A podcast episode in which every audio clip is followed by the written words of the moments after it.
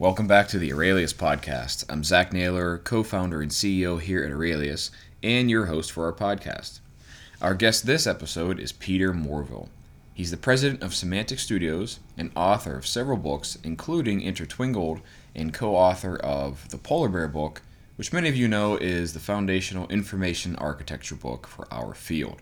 Peter's also got a new book coming out called Planning for Everything, where he goes into his framework for planning all things in life and how to strike a balance between planning and improvisation in all aspects of your life. We had a chance to chat with him about the book and the topics within, but also a lot about Peter's experience. He's been around our industry for a long time, and being a several times published author, speaker, and practitioner, he shares very timeless wisdom on some things like how to convince stakeholders to do research or more research as well as systems thinking and how that applies to design. And finally, how to be mindful and self aware in your work as a designer, researcher, or product leader. As always, it was a wonderful chat, and I think you'll take away insights to apply in your everyday work right away. If you enjoy our chat with Peter, we'd love it for you to leave a rating or review for our show on iTunes. It really helps others find the podcast and get the most out of the great insights our guests have to share.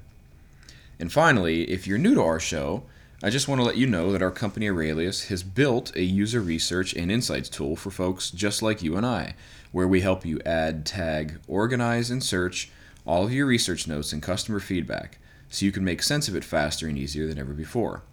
You can then create those key insights or nuggets to share with your whole team to make awesome designs, products, and features. We have a 14 day free trial, and we'd love to have you try it out and let us know what you think head over to our website, aureliuslab.com. That is A U R E L I U S L A B.com.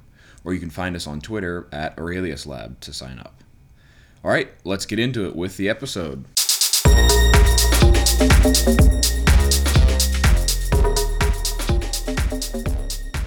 Welcome to Aurelius Podcast, episode 22, with Peter Morville. He is the president of Semantic Studios as well as an information architecture and user experience pioneer. Peter, very warm welcome to the show. I'm real happy to be here. Awesome. Well, let's let's dig right into it. You know, I will have given some folks a little bit of your background and and sort of you know the work that you do, but I think it would be great for them to hear right from you a little bit about what's been on your mind lately and, and what sort of work you've been doing. Well, I took uh, about nine months off to write a book called Planning for Everything. Uh, so that's been my focus uh, for a while. I'm just now, uh, in the last few weeks, getting back into consulting and, and working on a, a pretty gnarly uh, enterprise information architecture project. That sounds gnarly indeed. And it's not something that you are any stranger to. And I would certainly love to come back and hear more about that. But but you've been writing this book, Planning for Everything.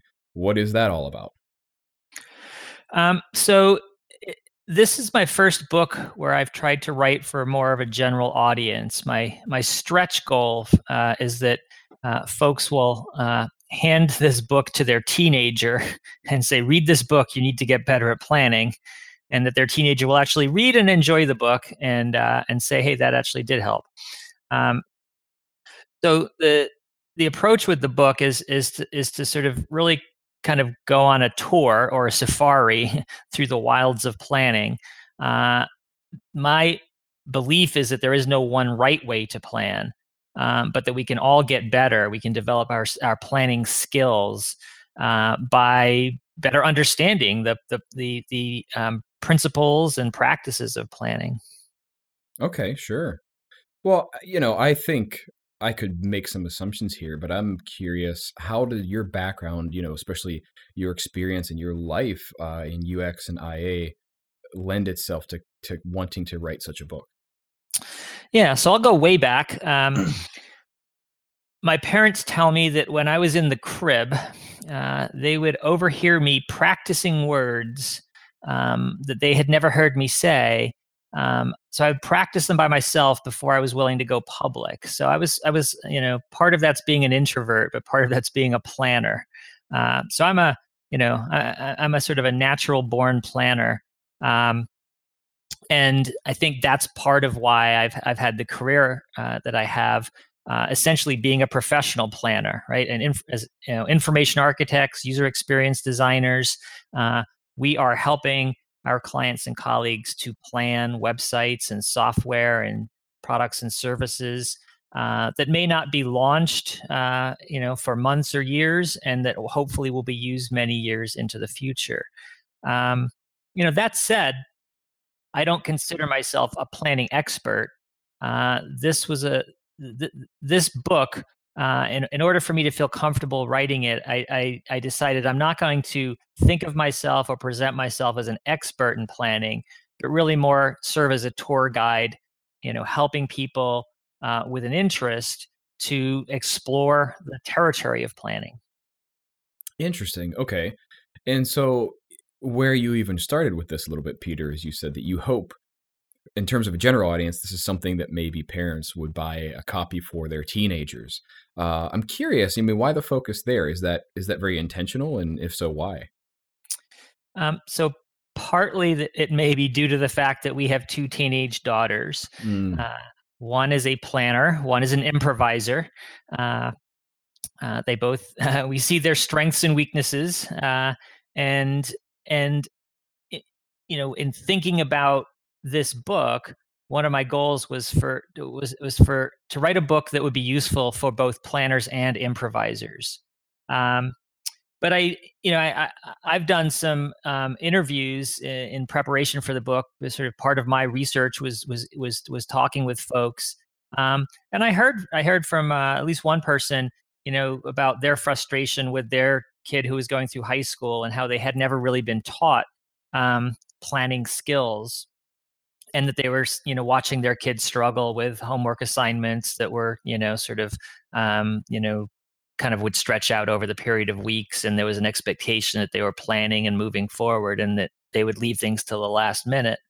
Um, so I, I, I think of planning as a skill or a literacy that's incredibly important in our lives, and yet we're we're very rarely taught explicitly uh, how to plan. We pick up tips from our parents, from our peers, maybe from our teachers, but uh, we form habits uh, and assumptions early on that that we often just live with. And so this book is is sort of intended as an intervention uh, to get people to be a little bit more reflective and and and recognize that there are many different ways to plan. The way that we learned in, in our, you know, as a, as a kid, uh, it's not necessarily wrong, but there may be ways that we can uh, get better. That's awesome. And I actually really love that rationale for for targeting teenagers because those are such pivotal years too uh, for the development of little humans. Uh, mine, uh, you know, my my son is not quite that old yet, but it is interesting to see some of those parallels and how you know, seeing uh, life and some of these things unfold through that perspective of a child really does give you, you know, a, a different sense for for when and how these things happen. And interestingly, and I'm sure this has already happened for you several times over, Peter, but I find some of the very things that my son does, who, who's four and a half right now, um, I see some of those very same things and those behaviors in my everyday professional life. Absolutely. Um, you know, I think that there's my guess is that initially this book will be read um, by a lot of folks who are within the user experience community because that's my audience. Uh, uh, those are the folks who are following me on Twitter and, and so forth. Uh, but but planning is a skill that is generalizable um, throughout uh, organizations, uh, and and so I think that that there's a lot that can be gained uh, uh, there's a lot of suffering that could be avoided, especially in big organizations, if people would just be a little bit more mindful about, uh, uh, you know, planning and recognizing that the way they're doing it isn't necessarily the only way or the one right way. That's fantastic. And that word mindful was, in my opinion, the most important piece of everything you just shared there. So, if yeah, if there's anything about this book um, that's sort of a consistent theme throughout. It's the importance of of being mindful, of being reflective, of questioning everything from uh, the assumptions and beliefs that we begin with, um, questioning the goals that we set for ourselves. Uh, I think that uh, especially as I've as I've sort of gotten older, I've been you know I've I've I've realized more the importance of of metacognition, of thinking about thinking, of being able to sort of question ourselves, to be self aware, and you know I, I bring that very much to this topic of planning. Okay, so that's awesome. Now I really want to dig into that because um, I, that is such an important I don't even know what to call it aspect or virtue of a person uh, that I really do think think makes them more valuable in in everything that they do in their life. And so you know you're taking a, a, a lens of planning through that, right? So tell tell us a little bit more about how you dig into that, even maybe at a high level in the book. I mean, planning is what you know. What are the fundamentals of that for you? Yeah. So um,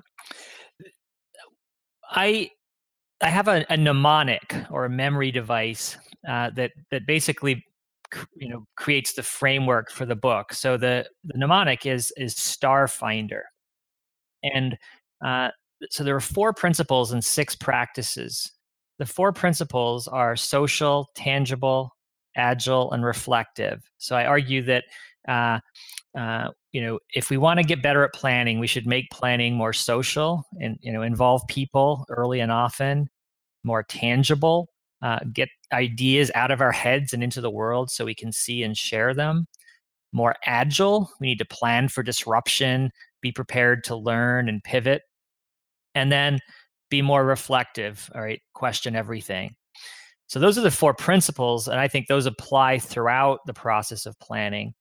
And then I identify six practices, uh, and it can help to think of them as phases, but it's important to keep in mind that planning is nonlinear.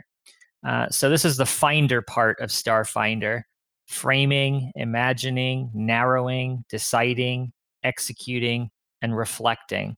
Uh, and so, you know, that framework basically stretches out planning into a you know a sort of six practices or phases mm-hmm. and creates the opportunity to examine each one and think about okay how do i do that how might i do it better uh, you know in a professional context or in a personal context yeah yeah okay so let's go through that just one more time the, the first part had, uh, had you broke down into four pieces yeah, so the first part is STAR social, tangible, agile, and reflective. And those are principles that apply throughout. Mm-hmm.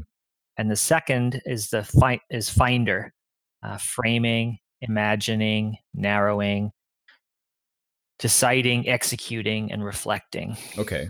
Acronyms are always helpful, and this is this is getting into some really good stuff.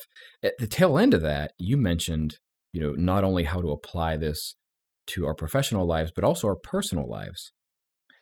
Yeah. So throughout the book, I use I draw stories from my personal life. Um, uh, many of them not necessarily the the the sort of hero success stories, but the slightly more embarrassing, you know, things that didn't work out. Um, and you know, but I talk about planning family vacations, um, uh, trying to climb a mountain and failing, uh, and and so you know for me planning is something that uh, you know is part of my professional life but i'm doing it all the time uh, in, in my personal life and i don't think it's i don't think it's healthy to uh, to to kind of separate those two too strongly. I think our culture has kind of created these artificial boundaries between work and life uh, that you know don't recognize we're the same person when yeah. we when we sort of get in the car and drive to work we bring our whole selves with us uh, and so you know that's another of my goals in, in, in my writing is to sort of help people break down those boundaries and and bring our whole selves uh, uh, to work and to home. That's very good. That's that's very insightful and um, you know whether or not a lot of people want to accept it that's very true. I mean we are a whole person and often you know the the work we do in quote unquote professional life is just simply another expression of how we fulfill our life or how we find fulfillment in our life right absolutely. And I've been arguing in, in my most recent uh, conference presentations that uh, we need to think a lot more carefully about ethics with with that sort of context in mind. Uh, I think this this uh, this this this excuse that well this is that's just business uh, uh, is a problem. and so I think bringing our whole selves to work recognizes that you know we are um, not just intellectual beings but also emotional and moral beings and we need to find ways to um, sort of be happy with ourselves uh, given that. Yeah you know so i'm going to go on a little bit of a left turn here but that's again i think that that's very genuine and insightful to call that out and to say also i mean my and this is my opinion uh, that's just business is is sort of a bullshit scapegoat, right? Like, yep. I mean, it's it's one of those things that people like to say to tell themselves uh, that they don't need to be held accountable for action or change in the world, and that's just not true. And so, thankfully, uh, I believe we are actually seeing a tide turning on that front, and we're seeing people uh, bring more meaning, personal meaning. You know, if we're going to continue with that analogy, personal meaning into their professional lives uh, very, very consciously, which I think is is an extraordinary thing. It will will literally help change the world. Absolutely, yeah, and I'm hopeful too. Awesome. All right. Well, getting a little bit back more onto topic, I'm curious. You know, uh, whether those of you out there listening are natural planners, as Peter is, or perhaps less so, as as Peter is targeting in this book. Uh, I can imagine both sides of the fence sitting here and wondering: Is there a point where you overplan? Is there a point where you know you apply maybe that that starfinder principle uh, to a degree that that is just far too much. Uh, so it, it's absolutely possible to overplan and and many of us do that. Uh, uh, when i was first uh, first sort of in the business world uh, kind of helping to to grow a company in the 1990s I was one of those sort of project managers who tried to plan out everything uh, you know, on day one. Uh, and then I was often frustrated that things didn't turn out as I as I had expected. So I've over the years I've learned to be a lot more uh, of an improviser, uh, and you know I, I, I would say that I was I was I'm sort of a natural born planner who in the last uh, ten to fifteen years has consciously worked at getting better at improvising uh, because we live in a an unpredictable world with with uh, you know where disruption and change is inevitable. And so we each need to find our own balance of you know how much do i need to prepare um, uh, and and and where is the right place to be ready to improvise? And it depends on context. Uh, you know one of the things that frustrates me in in uh, big organizations at the moment is organizations that have kind of shifted to agile software development have often decided that everything now has to happen within a two week you know, sprint cycle. Sure. And that's silly, right? Like, you know, there are certain things, uh, certain kinds of activities where, uh, you know, the agile model really works.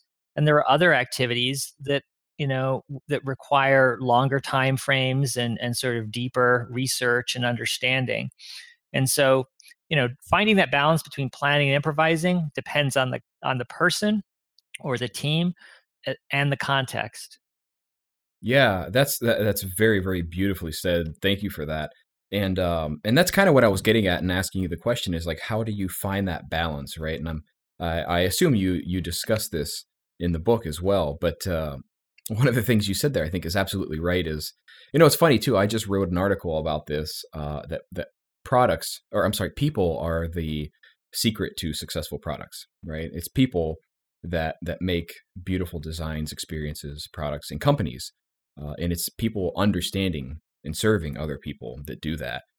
And so it's also fun to me that you use this agile analogy because it's kind of like peanut butter, right? People love peanut butter, uh, but you don't necessarily spread peanut butter on everything you eat, right? Uh, and so you don't apply agile to everything you do. Absolutely. Um, and uh, so I think that is, we've seen a pendulum swing away from big requirements up front, big design up front, uh, very strongly in the agile and lean direction uh, over the last 10 to 15 years. And, and, and a lot of that is very healthy, right? Uh, big organizations were terribly over planning. Um, and, you know, so that swing has happened for a reason and there's a lot that, of good that's come out of it. But I think we, we, we need to swing back a little bit more uh, or at least recognize that, uh, you know, different kinds of activities and projects require a different balance between planning and improvisation. Yeah, no question and, and what you just said there too makes me think about well i guess the th- the thought that popped into my head is there's a there's a balance to be struck between the three year plan that some enterprise tries to create mm-hmm. right and the fail fast fail often on everything you do startup mentality which right. is we all know is false and we've we've beaten to a pulp on this podcast so i won't necessarily uh you know kick a man when it's down but it's interesting because I would love to hear, uh, particularly on your side of the world, right? Because you you are a self-proclaimed natural planner. You used to plan everything, and you've consciously, actively worked uh, sort of against that. I'm curious. Tell us a little bit about your personal experience in going through that. Um, let's see. So you know, as I mentioned, I, I, remember I remember well the early days of uh, of growing a company and and over planning, uh, and the frustration that I felt when things didn't go well uh, or or go according to plan. Um, you know, in, in more recent years, I guess I've become more conscious of that, you know, distinction between planning and improvisation, and you know, I find that. this is an area that uh, we we often tend to create these false dichotomies, right? So we we try to categorize people as oh i'm a planner and you're an improviser and then we sort of we argue over what's better uh, hmm. and yet yeah, so i i feel uh, there's there's a line i use in um in my uh, the book i wrote before this one uh, intertwingled mm-hmm. uh, and i sort of say we we we use check boxes um, when uh, when sliders would be more appropriate, right? So mm-hmm. instead of sort of saying, "Are you a planner or an improviser?" Uh, you could imagine a, a, slider where you sort of try to find, a, you know, here's where I am in the in the spectrum between plan, planning and improvisation. So I've become more conscious that you know I don't. Um, I'm not always so careful with language. I don't think you know we can always um, police our language, but but but when I think about it, uh, it, it's it's better not to you know categorize ourselves and others um, you know as one or the other, mm-hmm. but to recognize that we we all are you know are at some point in that spectrum, and we can nudge ourselves one way or the other uh, depending on um, our strengths and weaknesses and depending on you know where we think we might want to go for a particular context. That's uh, you know that's a bombshell of knowledge that i think you just shared there peter because that's uh it's actually poison to a lot of organizations. We have these masks that we expect people to wear and uh-huh. uh no gray area and ne'er between the two shall meet sort of thing right uh, that's a really, really big deal. And, and a thought that's been going through my mind, particularly having conversations with you know leaders and luminaries like yourself on our podcast, as well as doing our own work here at Aurelius, is what makes a successful product and experience and a company is a set of people who are all aligned behind the same goal and mission and aspiration who are just actively working on that together and that and that team right that is a team those people should be comprised of complementary skill sets, but not rigidly enforced separation of skill sets. Right. And that's so important because, you know, for us, uh, I will speak for myself and Joseph. We actually uh, just did, you know, our own podcast. We have a separate track of it called Inside Aurelius. And one of the things we talked about was uh, this importance for developers to care about, be involved in, and have a stake in user research. I mean, a, a developer, an engineer, a technologist has the same amount of investment in serving customers well as a user experience professional does. Yep. But yet they often don't feel like they have license to be part of or call for or expect insights from research. And so uh, you know, they don't they don't necessarily act on that.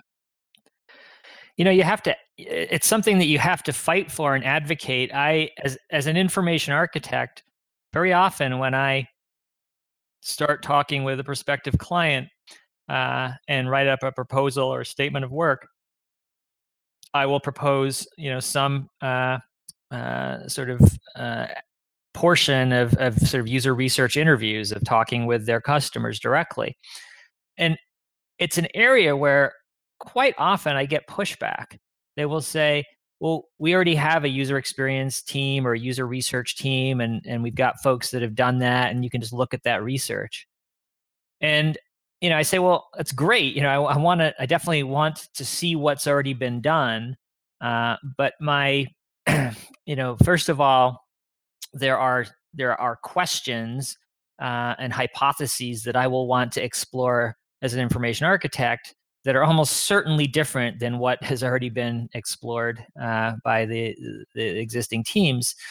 And secondly, um, I gain a huge amount of motivation, and and you know by actually directly talking with and observing uh, users. Uh, by you know that that's that's how I build empathy uh, and motivation. So you know I, I think that whatever your role in the organization, just as as you said, you know whether you're a developer or a content strategist or a designer, um, having some direct involvement in you know framing the user research uh, in doing the user research i think is incredibly valuable. Um, but organizations often set up these silos and the sort of the sense of turf that can make that difficult. Yes it's a big big deal you know having everybody who is connected to the customer you know i'll steal a quote from aaron walter who we recently had on the show um, and one of the things he said is is that that connection to the customer throughout the company that's a superpower. That's something that he and his team at InVision, you know with the design education uh, team and the and the design genome project they found is just that's the thing that separates really exceptional design and product teams and engineering teams for that matter yep. uh, as opposed to everybody else but but yet here we are peter you're finding this this pushback even with somebody like yourself who is a world-renowned speaker um, published author several times over uh, recommending this stuff you know i'm really curious and i gotta imagine people who are listening to this conversation are asking as well how does peter then deal with that right like if, of anybody you're somebody who should be able to manage this really really well being such a seasoned and uh, and uh, high level practitioner that you are yeah, and it depends on context. Sometimes I will push back right then and there and say, "No, we really I really want to do some user research as part of this this this initial phase." Um, and you know, and sometimes I'm successful in that. Other times I'll be patient and I'll say, "Okay, well, you know, why don't we during this phase we'll you know i'll meet with the user researchers and and we'll ask them to share what they've done so far uh, and we'll we'll sort of identify gaps uh, you know sort of between what you know what's the current state of, of knowledge about the customers and what's our sort of desired future state and then in the next phase if necessary we'll do user research uh, mm-hmm. uh, and you know so i guess that's another thing that comes with uh, getting older is i've got a little bit more patience and and and uh, you know i recognize that uh, you know if we're going to have that chance to move forward to a, a subsequent phase, we can kind of kind of do it then. Once once it's become completely evident that that there's stuff missing. sure, sure. Well, and that's there's something uh, there's a nugget of very valuable information that you just shared there. Now, whether or not people really grasp that, I'm going to combine a couple different things here. So there's a, a, quote from our one of our previous guests, um, Peter Merholz, as uh-huh. well as a quote from a talk I've been giving recently, right? So so Peter told us on his episode that he takes this sort of lawyer-like approach to design. And that resonated with me because I always felt like I was very, you know, uh, objective and uh, and presented the facts and laid out a case for that, right? And so he, that was beautiful language for me to resonate to. But one of the things that I've been sharing, Peter, in a talk that I've been giving recently called, uh, on selling your ideas. And I get into selling research.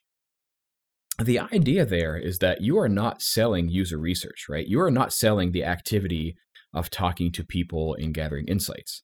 What you are selling is confidence.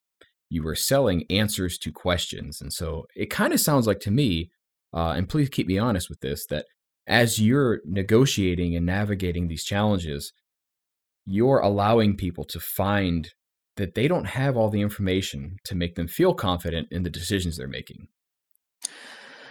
Yes. Um, I uh, one of the things that's interesting about um, you know being brought in as an expert uh, you know and, and and I've seen I've seen huge variation across organizational cultures. Some organizations are really expert cultures and they they're looking for the expert to tell them you know the right way to do things. Yeah. Um, i feel uncomfortable in those uh, cultures. I can i can play that role if i have to uh, but you know the stuff that we're often dealing with is sufficiently new and complex that nobody really is an expert. uh, you know that nobody knows the the one right way to do something, and so I prefer cultures that are more kind of collaborative, where we're going to kind of figure out uh, the best answer that you know the best answer, come up with the best answer or solution that we can together. Uh, and you know, you mentioned earlier uh, the sort of notion of of of of teams kind of working towards uh, you know a, a shared goal uh, and i you know the, the thing that I, one of the most valuable resources for me when i was doing research for the book uh, was a surprise i found um, uh, that that the the uh, the Marines have uh, have published a, a a a guide to planning. Right, the, the, this is how the Marines do planning, mm-hmm. and it's a you know it's a pdf it's available for free on the on the web. And so i sort of stumbled upon this and uh, you know i would never have thought about it but it, once i found it it made sense right? These folks are uh, are sort of sending people into harm's way into totally unpredictable situations. They need to have a really good plan but they also need to be prepared to improvise and so that's where the notion of commander's intent comes in, right? That yeah. we have a goal, we have a stated goal, like we want to get on top of that hill, but we also understand the intent. Why do we want to get on top of that goal? Because if the you know if if something blocks uh, the original plan, we need to be prepared to improvise. But together we can figure out a way to achieve the original intent. So you know I think that that kind of collaborative approach of sort of saying we need to work together to sort of solve the problems as they arise. We know where we're headed, but um, you know we also realize we may need to help each other uh, around obstacles. Oh, Peter, you are tugging at my heartstrings right now. This is awesome stuff. Uh, and again, I mean, selfishly, personally, because this is such a big deal to me, you are absolutely right. And I personally also study a lot of you know military history and culture, and even follow some folks who are are relatively on the forefront of those uh, lines right now. No pun intended. Uh, folks like Jocko Willink, right? And so he talks about this kind of thing. And yes, that manual you talk about, I think, is very, very important. I'm going to take a step back, right? And, and just simply say something that we've stated on this podcast before, which is, you know, let's take a look at the work we do. Most of the time, most of us listening to this, we are doing work on apps, right? Web apps, websites, mobile apps. Mm-hmm. This is not mission critical stuff. But if we can take a page from the chapter of, you know, the US Marine Corps planning guide and maybe take one step, two step backward, we're actually in really, really good shape, right? And yep. the other thing there is uh, inherently in some of the things that you said, I would translate into the way that I talk about goals as well which is yes, here's our stated goal for a product, an experience.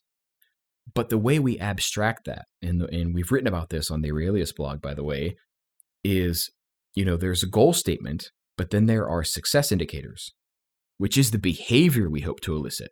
And so then when you talk about that commander's intent, that's that's the you know analog to those uh, success indicators for us because it's behavior right the the goal statement can be vague And it's difficult sometimes to rally people behind that. But when we say, for instance, the goal statement is increase the number of people signing up for a free trial of our software or product, fine. The success indicators are the behavior that will express whether or not we're meeting that goal, such as people hitting our sign up page, people filling out our form, people actually using our product in a free trial, right? Um, now all of a sudden we have something a little bit more tactile to hang our hat on.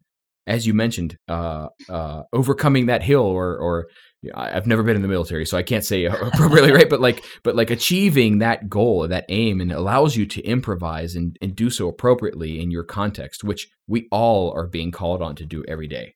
Yep. Although I'm going to push back on one thing, which is, um, you know, so you you know, success indicators or metrics. I agree that it's important to have them, but we also need to be incredibly careful uh, to not, uh, you know, sort of uh, become too attached to any particular set of indicators. Um, you know, I think of Wells Fargo, for instance, that had some strong metrics uh, tied to you know how they were incentivizing folks uh, and it got them in a lot of trouble. So, um, you know, metrics are important, but quite dangerous. Yeah, no, totally. Well, interestingly enough, Peter, you and I agree uh, more than you maybe realize. So, success indicators and metrics are all part of creating a good product or experience goal for me. So, because the success indicators are purely based on human behavior, uh. and then the metrics express an objective, you know, binary okay. yes, no measurement of those behaviors. And then what you've got is you've got the goal statement, you've got success indicators or behavior, and then metrics that measure that. And I argue that the ch- you know the challenge there is that uh, I'm sure you face you face this as well yourself. Oftentimes we're given metrics. We want to improve page right. count, sign up count, uh, whatever. And we, you know, you, you, and I both know there's a lot of dark patterns, um, not great ways we can do uh, to affect those metrics. Yep. But the behaviors, eh, so that's where we all meet in the middle, right? That's where us as designers, engineers, even business leaders all agree this is the behavior that we want to elicit from our customers, right? And so then if we can all agree on that middle piece, then the metric should move and then the more abstract goal statement should be met. Sounds good. Well, good. Wow, I've, I've never had that easy, easy of an argument, but also you're you're you're a brilliant mind in our field, so uh, so that would make sense that you get that. Awesome, awesome. Okay, so tell us a little bit more, and you know, even before I go any further, Peter, you mentioned your your prior book, Intertwingled, which I read and I found very very important.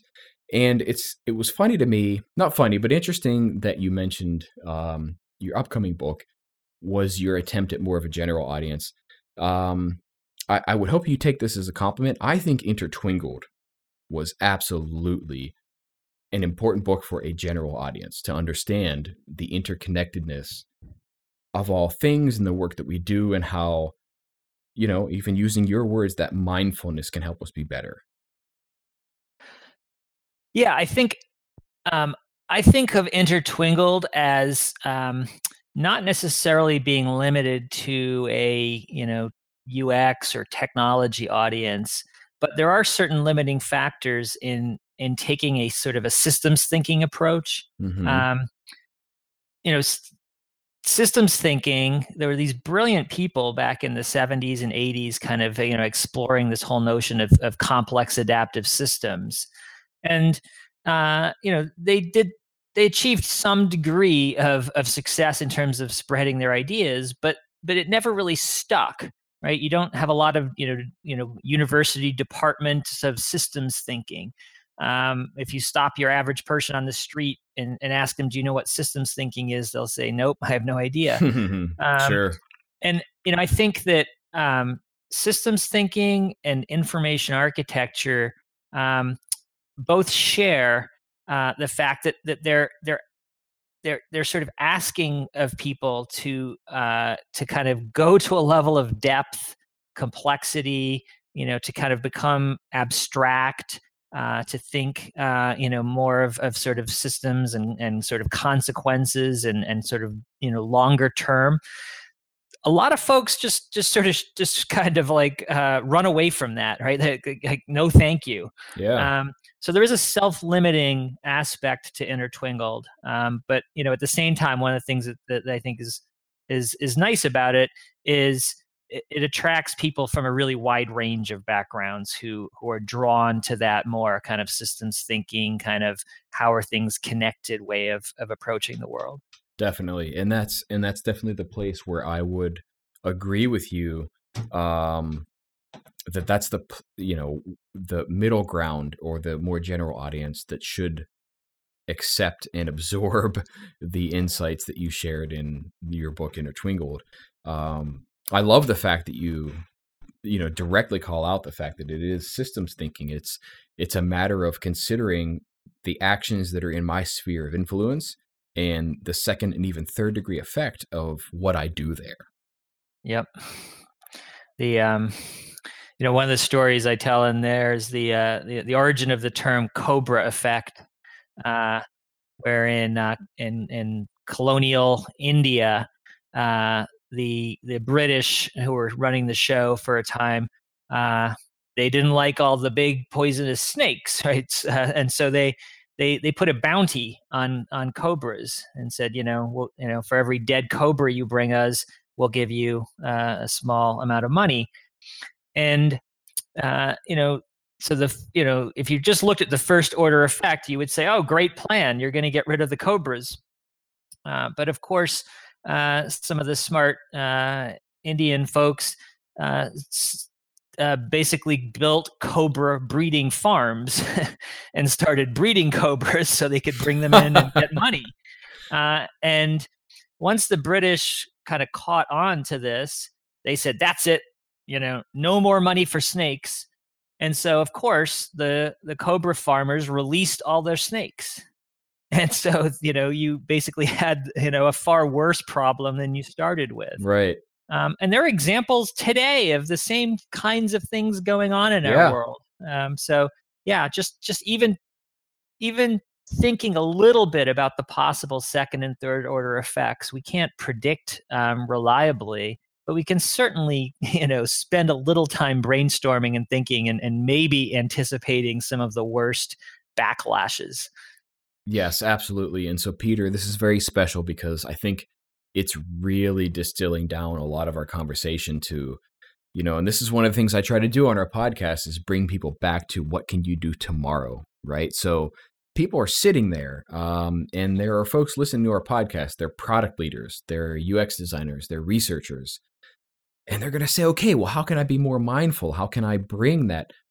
that consideration and mindfulness of second and third degree you know impacts to my work tomorrow how can i get there?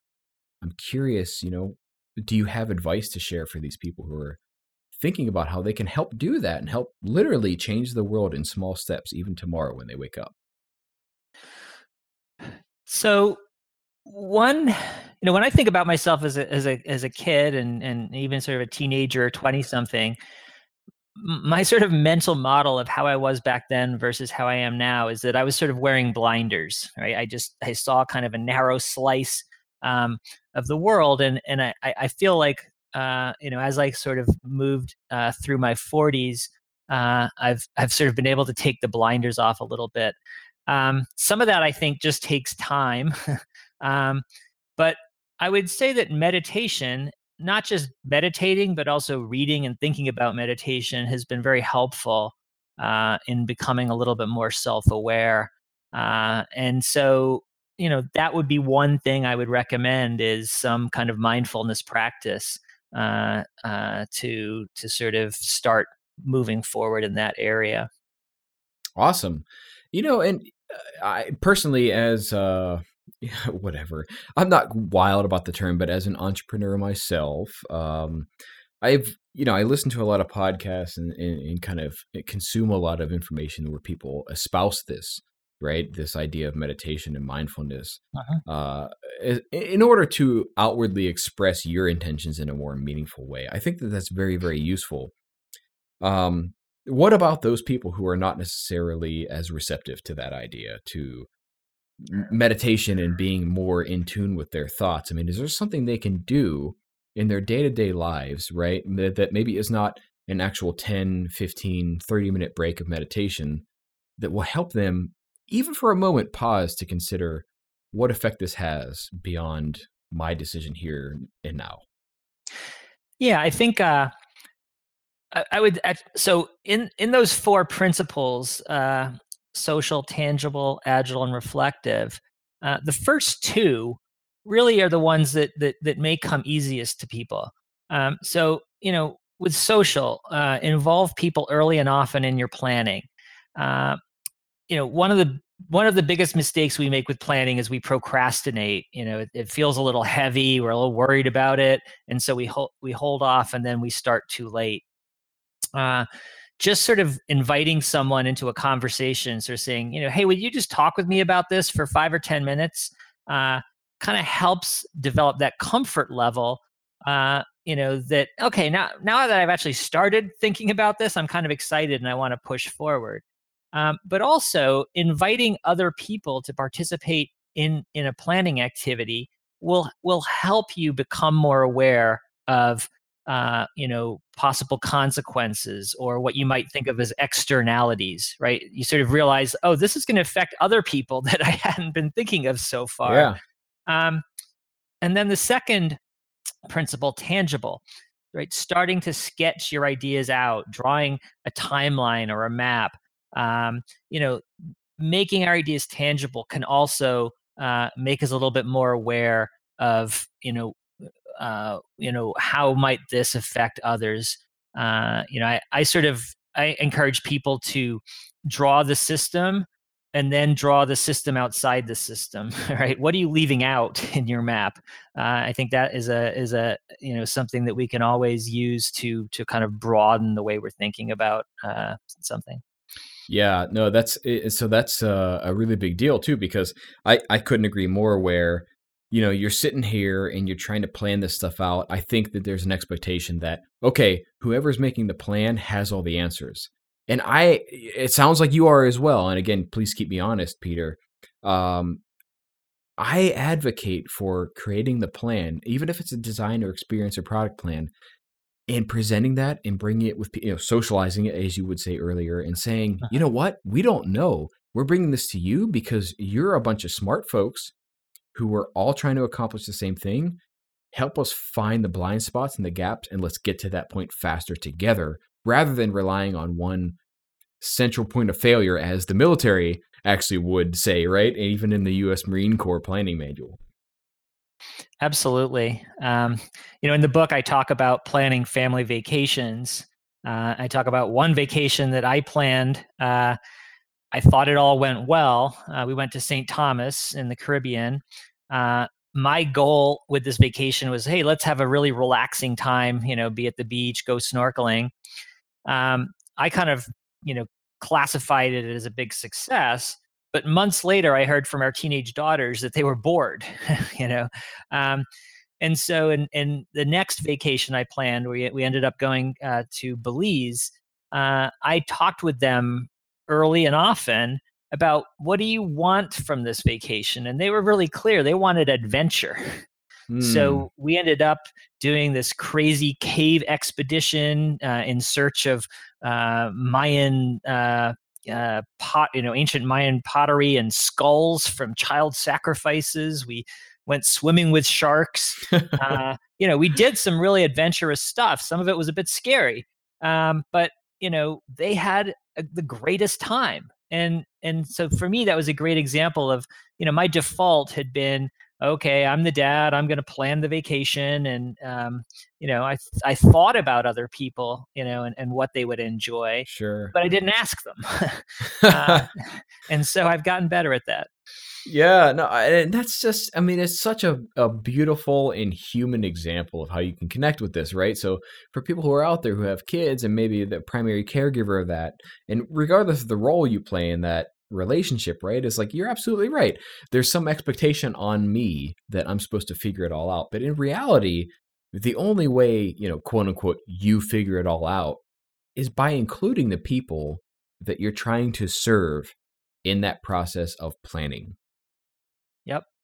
And one of the things I've been uh, arguing recently in my conference talks is um, that it's really good to you know when you when you have an opportunity to build your team to you know to sort of uh, decide who to include in that planning process it's really good to include people with different backgrounds and perspectives um, the way i phrase it is um, diversity is a cure for unpredictable adversity right because with people with different perspectives and backgrounds may f- may have a you know see a different way around those obstacles as they arise. Yeah well that's ever more important than it has been in the society and the world we live in now which is yes they are blind spot indicators. Yep. Right? Is where this is something I believe, this is something I know, and and there's a relative truth there, and relative being the operative term, right? Um, until you are exposed to this adverse, um, uh, un ununderstood uh, perspective or set of views that your your work and your perspective only improves. Yeah, I think many of us have have maybe sort of had an instinctual or sort of natural appreciation for diversity, whether it's biological diversity or diversity in a human context. But now we're being forced to to be more explicit in arguing why diversity is a positive thing. Certainly. Well, and I would I would tie it back to something that you you know introduced in this conversation that that idea of mindfulness and that's why that was such a big deal for me where uh, the simple act of choosing to be more mindful of yourself and your actions beyond your sphere of influence, I think is a very, very big deal. Yep. What, what I like to say is there are no externalities. Uh, so uh, that's that's uh, a big concept to, to to think about. It's a lot of responsibility that we have, but um, you know we affect the, the entire world uh, with all of our actions. Certainly, and I think that that's an important thing for all of us listening to this podcast who make things for other human beings is worthwhile to consider. Uh, Peter, this has been such a delightful conversation with you, but I realize we're running up to the end of our time. I'm curious, is there anything else that you'd like to share with our audience that we haven't discussed today or, you know, other places they can find you and your work? So I'll I'll I'll, I'll make one pitch uh, uh, related to my book that may be interesting to your audience, given that this is a podcast. Um, I heard from some folks uh, several weeks back. Uh, they were saying, "When is the Audible version of your book coming out? I'm too busy to read books." uh, and so I'm really happy to say that within the next few weeks, the Audible version uh, of Planning for Everything should be available. And so those folks who uh, commute back and forth to work and, and listen to books uh, uh, will be able to, to, to do so. Yeah, awesome. Well, I would I would hope and expect that all those people who are too busy to go ahead and read that book also are listening to our podcast. If they're not, then you folks need to get on that and then also need to get on to Peter's audiobook coming up. Sounds good. Fantastic. And if anybody wants to get in touch with you or learn more about you, Peter, where should they go? Uh, semanticstudios.com or intertwingled.org. Awesome. And Intertwingled, uh, uh, this was not something that Peter asked me to do. This is of my own volition. Intertwingled was a fantastic book that I think is applicable to anybody living their lives in the world we are in today, but more specifically, people who are doing stuff in the digital world for who knows countless others. Um, it's a very big deal. Read that book, and I think that will help change your perspective and bring that mindfulness to what you're trying to do. Peter Morville, this has been such a wonderful conversation. Thank you so much for joining us. I've really enjoyed talking with you, and uh, thank you for having me. Fantastic. All right, everybody, we will see you next time. If you enjoyed this episode, consider leaving us a rating on iTunes or wherever it is that you listen to our podcast. And also, you can fill out our podcast survey where you can let us know if someone awesome that we should have on the show and even tell us about the things you would want to hear about, topics that are interesting for you. You can check that out in the show notes or on our website.